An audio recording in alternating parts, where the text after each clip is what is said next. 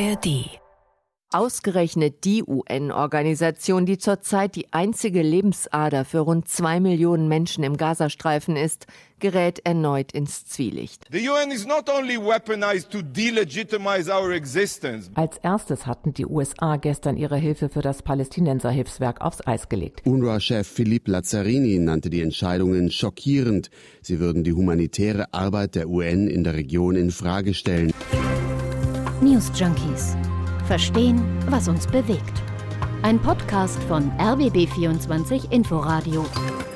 Es war eine der Nachrichten vom Wochenende. Israel beschuldigt Mitarbeiter des UNRWA, des Palästinenser-Hilfswerks der Vereinten Nationen, an den Attacken auf Israel am 7. Oktober beteiligt gewesen zu sein und dafür auch UN-Fahrzeuge und UN-Gebäude benutzt zu haben. Auf diese Meldung hin frieren erstmal die wichtigsten Geberländer für dieses Hilfswerk ihre zukünftigen Gelder ein und sagen, solange das nicht geklärt ist, gibt es von uns keine Unterstützung mehr. Auch Deutschland ist bei den Boykottierenden dabei. Mal zur Größenordnung, im Jahr 2022 hat Deutschland über 200 Millionen Euro an das UNRWA bezahlt. Und wenn man diese Gleichung jetzt zu Ende zieht und davon ausgeht, dass die israelischen Informationen und Anschuldigungen zutreffend sind, dann heißt das ja, Länder wie Deutschland, die USA, Frankreich finanzieren indirekt islamistischen Terror, obwohl sie doch eigentlich mit dem Geld einer geschundenen palästinensischen Zivilbevölkerung helfen wollen. Es ist, das muss man auch dazu sagen, längst nicht das erste Mal, dass das Palästinenserhilfswerk extrem in der Kritik steht. Manche, nicht nur in Israel, sagen, abschaffen, neu organisieren, sich alle Strukturen mal ganz genau anschauen. Andere meinen, in der gegenwärtigen humanitären Situation kann man doch nicht aufhören, diese wichtige Hilfsorganisation zu finanzieren. Außerdem waren es mutmaßlich ja nur ein Dutzend Mitarbeiter, die den Terroristen geholfen haben und bestraft werden würden jetzt aber alle, allen voran die Zivilbevölkerung. Also, was genau ist die UNRWA? Warum wurde sie gegründet? Wie ist sie strukturiert und welche Kritik ist berechtigt? Welche vielleicht einfach politisch motiviert und verzerrt? Das versuchen wir heute mal etwas aufzudröseln. Wir sind die News Junkies Hendrik Schröder und Christoph Schrag und ihr hört die Ausgabe vom Montag, den 29. Januar. Also erstmal zu den aktuellen Sachen vom Wochenende jetzt. Was ist der Vorwurf? Wieso jetzt diese Debatte? Also zwölf Mitarbeiter des UNRWA sollen in die Hamas-Angriffe auf Israel im Oktober verwickelt gewesen sein. Das sind Informationen, die von der israelischen Regierung kommen. Die hat sich jetzt mit diesen Recherchen eben an das UN-Hilfswerk ja, gewandt, äh, hat angeklagt, kann man auch sagen.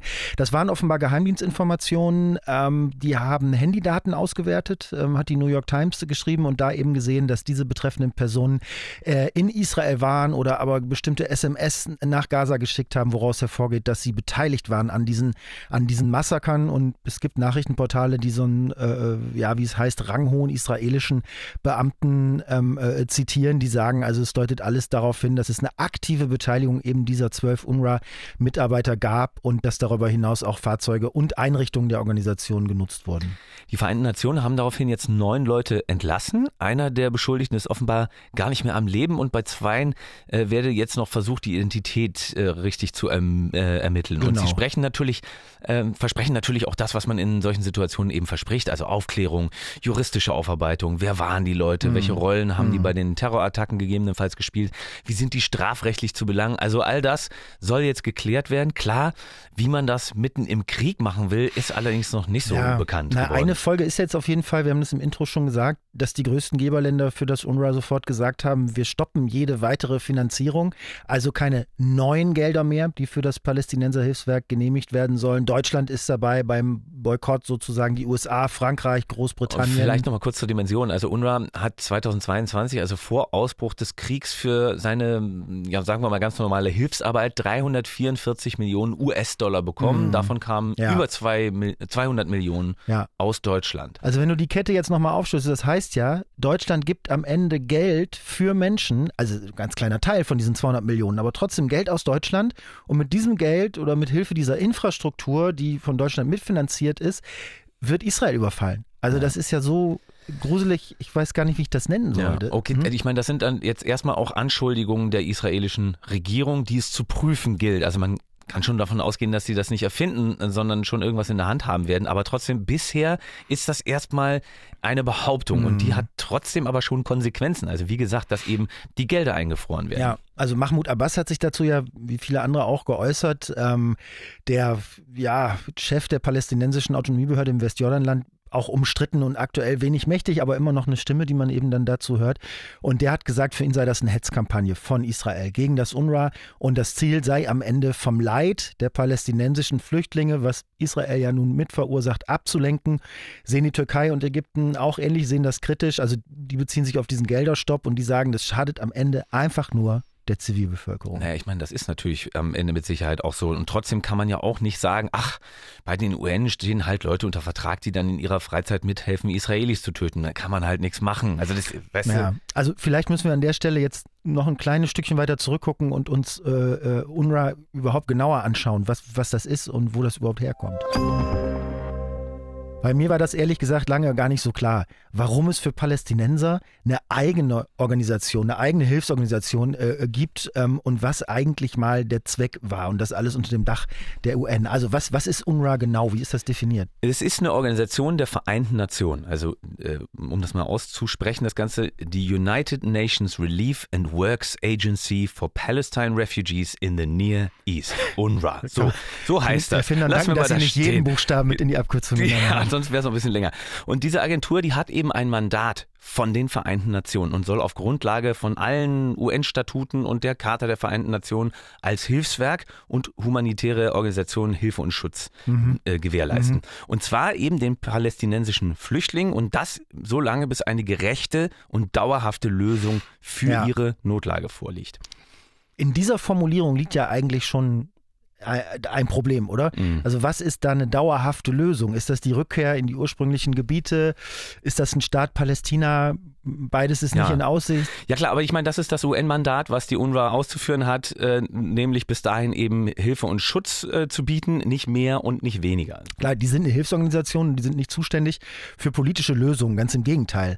Ähm, warum hat man diese Organisation ursprünglich gegründet eigentlich? Also ne, es ist ja nicht so, dass die Vereinten Nationen nicht auch andere Organisationen hätten, wie das UNHCR ja. zum Beispiel. Ja. War, wofür brauchte es diese neue Organisation? Naja, erst war UNRWA ein reiner Hilfsfonds von der UN für die palästinensischen Flüchtlinge. Äh, nach dem ersten Palästinakrieg Ende der 40er Jahre wurde der aufgesetzt. Aber diese Koordination der Hilfe, die hat sich als so kompliziert herausgestellt, dass man eben eine Organisation draus gemacht hat. Und die hat 1950 die Arbeit aufgenommen und das hat sich äh, interessanterweise parallel entwickelt zu diesem UNHCR, also der sonst für Flüchtlinge zuständig ist. Der war eigentlich für die Flüchtlinge vom Zweiten Weltkrieg gedacht, hat dann später immer mehr Aufgaben übernommen. Und diese UNRWA, die Gründung davon, das war die direkte Reaktion der UN auf die Folgen vom ersten Palästinakrieg. Mhm. Seitdem gibt es das. Sag auch noch mal kurz, erster Palästinakrieg im war ja im Zusammenhang mit der Unabhängigkeitserklärung Israels. Ähm, und dann sind äh, verschiedene Staaten rein, also nach auf israelische Territorium, um eben das zu verhindern. Ja, so ungefähr. Also bis dahin war die Gegend ja das Mandatsgebiet Palästina unter der Kontrolle von Großbritannien. Und die Briten hatten ja die Gründung von Israel schon lange unterstützt, hatten aber auch der arabischen Bevölkerung einen Nationalstaat versprochen damals. Es gab ständig damals auch schon Scharmützel, Konflikte, Anschläge zwischen Juden und Arabern auf diesem Gebiet. Und am Ende haben sich die Briten, es wurde ihnen zu heiß, haben sich rausgezogen, haben das Mandatsgebiet Gebiet aufgekündigt und den ganzen Schlamassel an die Vereinten Nationen vererbt. Mhm. Und die haben einen Teilungsplan verabschiedet für ein Palästina und für ein Israel, der ist aber eben nie in Kraft ja. getreten. Naja, den wollten die arabischen Staaten und Palästinenser auch nicht, weil die sich benachteiligt fühlten und ja ohnehin keinen Staat Israel wollten. Und Israel hat dann ja einfach mal die Staatsgründung verkündet. Dann sind die arabischen Staaten einmarschiert. Und ein Ergebnis von dieser Auseinandersetzung, von dem Krieg, war eben der Gazastreifen. Und eine weitere Folge waren ungefähr 800.000 palästinensische Flüchtlinge und denen sollte eben geholfen werden. Der größte Teil waren Binnenflüchtlinge. Viele sind dann in den Gazastreifen gegangen, der damals noch von Ägypten kontrolliert wurde, andere in die jordanische Westbank. Und diese Organisation UNRWA war eben als Hilfsorganisation gedacht für diese palästinensischen Kriegsflüchtlinge.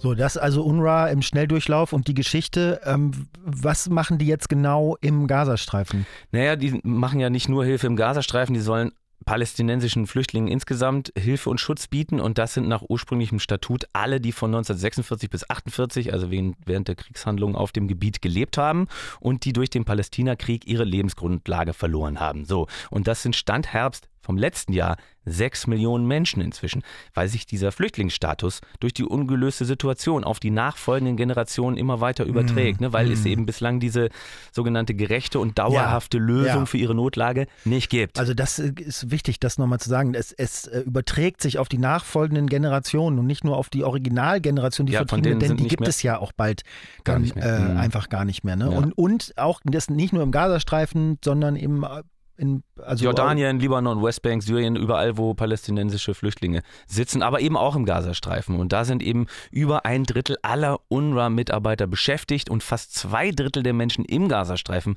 sind als Flüchtlinge ja, registriert. Okay. Daher kommt ja auch der Eindruck, dass es im Zusammenhang mit UNRWA eigentlich immer um den Gazastreifen geht, aber weil da eben besonders ja. viele Leute als Flüchtlinge äh, registriert sind. So, und was, was machen die jetzt konkret genau da in dem also das, Gebiet? das meiste Geld von der UNRWA fließt heute in Bildung. Inzwischen sind die ja nun mal fast 75 Jahre am Werk, versorgen die x-te Generation an Flüchtlingsnachkommen und organisieren eben auch deren Bildung als größter Batzen. Also mehr als die Hälfte des Budgets geht da rein. 700 Schulen äh, allein im Gazastreifen, glaube ich. Äh, und dann 20 Prozent äh, gehen ins Gesundheitswesen, 10 Prozent Sozialhilfe und dann Rest ist irgendwie Aufrechterhaltung der mhm. Strukturen. Mhm. Also das heißt, die organisieren Schulen, Gesundheitswesen, Sozialhilfe, das ist ja wie eine, wie eine eigene staatliche Behörde im Prinzip, oder? Ja, also und, aber ich meine, man muss sagen, damit nehmen sie übrigens sowohl den arabischen Ländern, in denen die Flüchtlinge sitzen, ne, als auch Israel die erheblichen Kosten für diese Menschen ab. Also das muss man mal betonen. Die Aufnahmeländer überlassen die Hilfe komplett der UNRWA und können sich von denen auch äh, genau über alle Vorgänge informieren lassen. Und das wäre ganz anders, wenn es einen Staat Palästina gäbe. Und es wäre nochmal ganz anders, wenn es keine UNRWA gäbe. Also dann müssten die arabischen Staaten und Israel die Versorgung selbst organisieren und ja, bezahlen. Also, soweit ich weiß, hat sich da bisher noch keiner drum gerissen.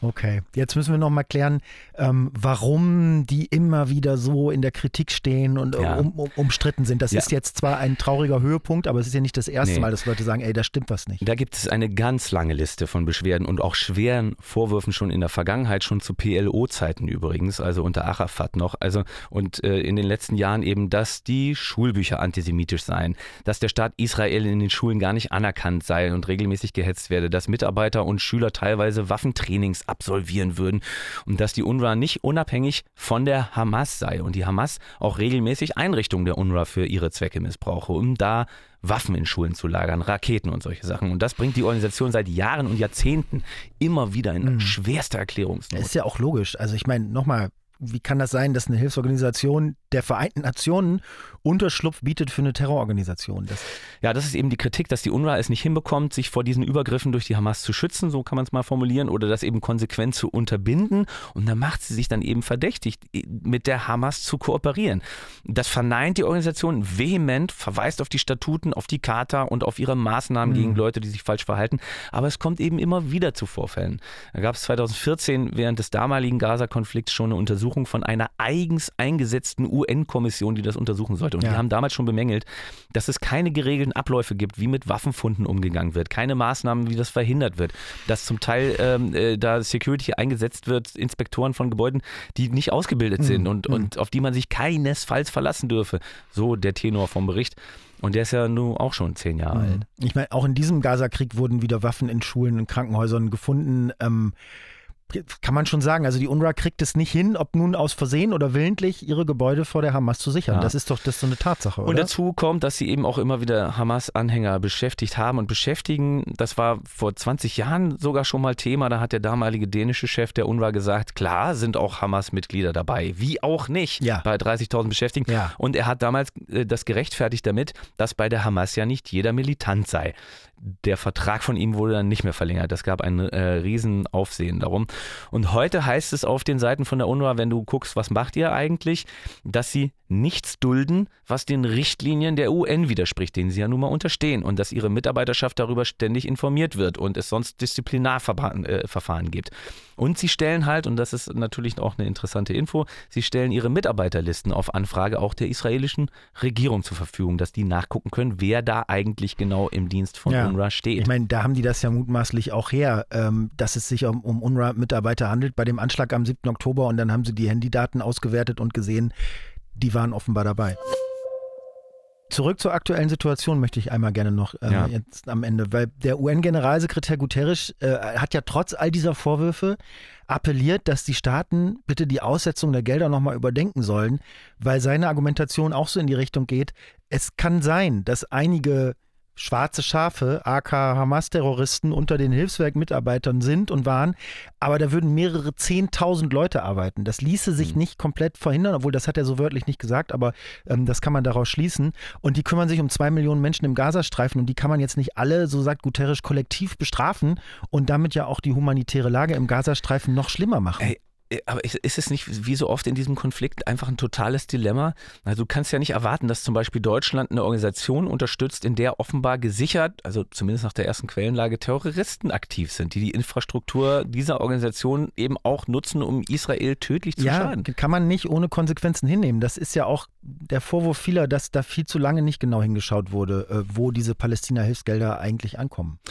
Also auf der anderen Seite kannst du aber ja auch nicht äh, die Leute im Gazastreifen äh, Streifen, äh, weniger unterstützen. Also die Not muss dort jetzt schon so riesig sein, wenn dann auch noch eine große und mittlerweile, glaube ich, die einzige Hilfsorganisation in der Gegend ihre mhm. Arbeit einstellt, wenn auch nur vorübergehend, das ist eine absolute ja, Vollkatastrophe. Aber man darf eins nicht vergessen, ne? also trotz aller Dramatik, ich glaube, das haben wir jetzt auch nicht deutlich be genug betont am Anfang, es bedeutet nicht, dass UNRWA ab heute aufhört zu arbeiten ja. oder so. Es geht darum, die aktu äh, nicht darum, die aktuelle Finanzierung anzugreifen, und sondern künftige Zahlungen erstmal einzufrieren und denen eine Absage zu erteilen, die aber, wo es auch noch gar nicht um konkrete Summen gibt. Es ist aber auf jeden Fall ist es aber ein Statement. Also solange es nicht aufgearbeitet wird, sind wir hier nicht weiter mit dem Boot. Apropos Statement, der CDU-Politiker Manfred Penz aus Hessen, der hat ja vorgeschlagen, dass man das UNRWA äh, komplett auflöst und anderen UN-Hilfswerken unterstellt, dass man jetzt nicht der, die Hilfe einstellt, sondern einfach die Struktur auflöst und ja, verändert. Und aber so. wahrscheinlich ist das auch nötig, oder? Nach allem, nach allem was, was man weiß, im Tagesspiegel gibt es einen ziemlich pointierten Kommentar dazu.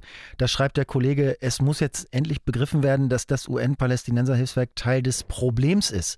Also, dass da viel zu lange weggeschaut und verharmlost wurde. Und wenn der Chef, der Lazzarini, jetzt von dem Fehlverhalten einiger weniger sprechen würde, was er ja auch macht, genau wie Guterres, dann würde das wieder das strukturelle Problem der ganzen Organisation verleugnen. Man würde da insgesamt nicht weiterkommen. Ja, also klar, ähm, das kann man ja auch so sehen. Ich meine nur, ob die Debatte darüber aktuell wirklich die richtige ist. Also jetzt im Krieg da muss Menschen geholfen werden. Punkt. Ja, aber warum nicht jetzt trotzdem damit anfangen mit der Debatte? Man kann ja das eine machen, das andere nicht lassen. Also, weil es ist doch klar, dass es eine Organisation geben muss, die beim Wiederaufbau des Gazastreifens irgendwann helfen muss und das in die Hand nehmen muss. Und das ist natürlich am besten eine unabhängige der Vereinten Nationen.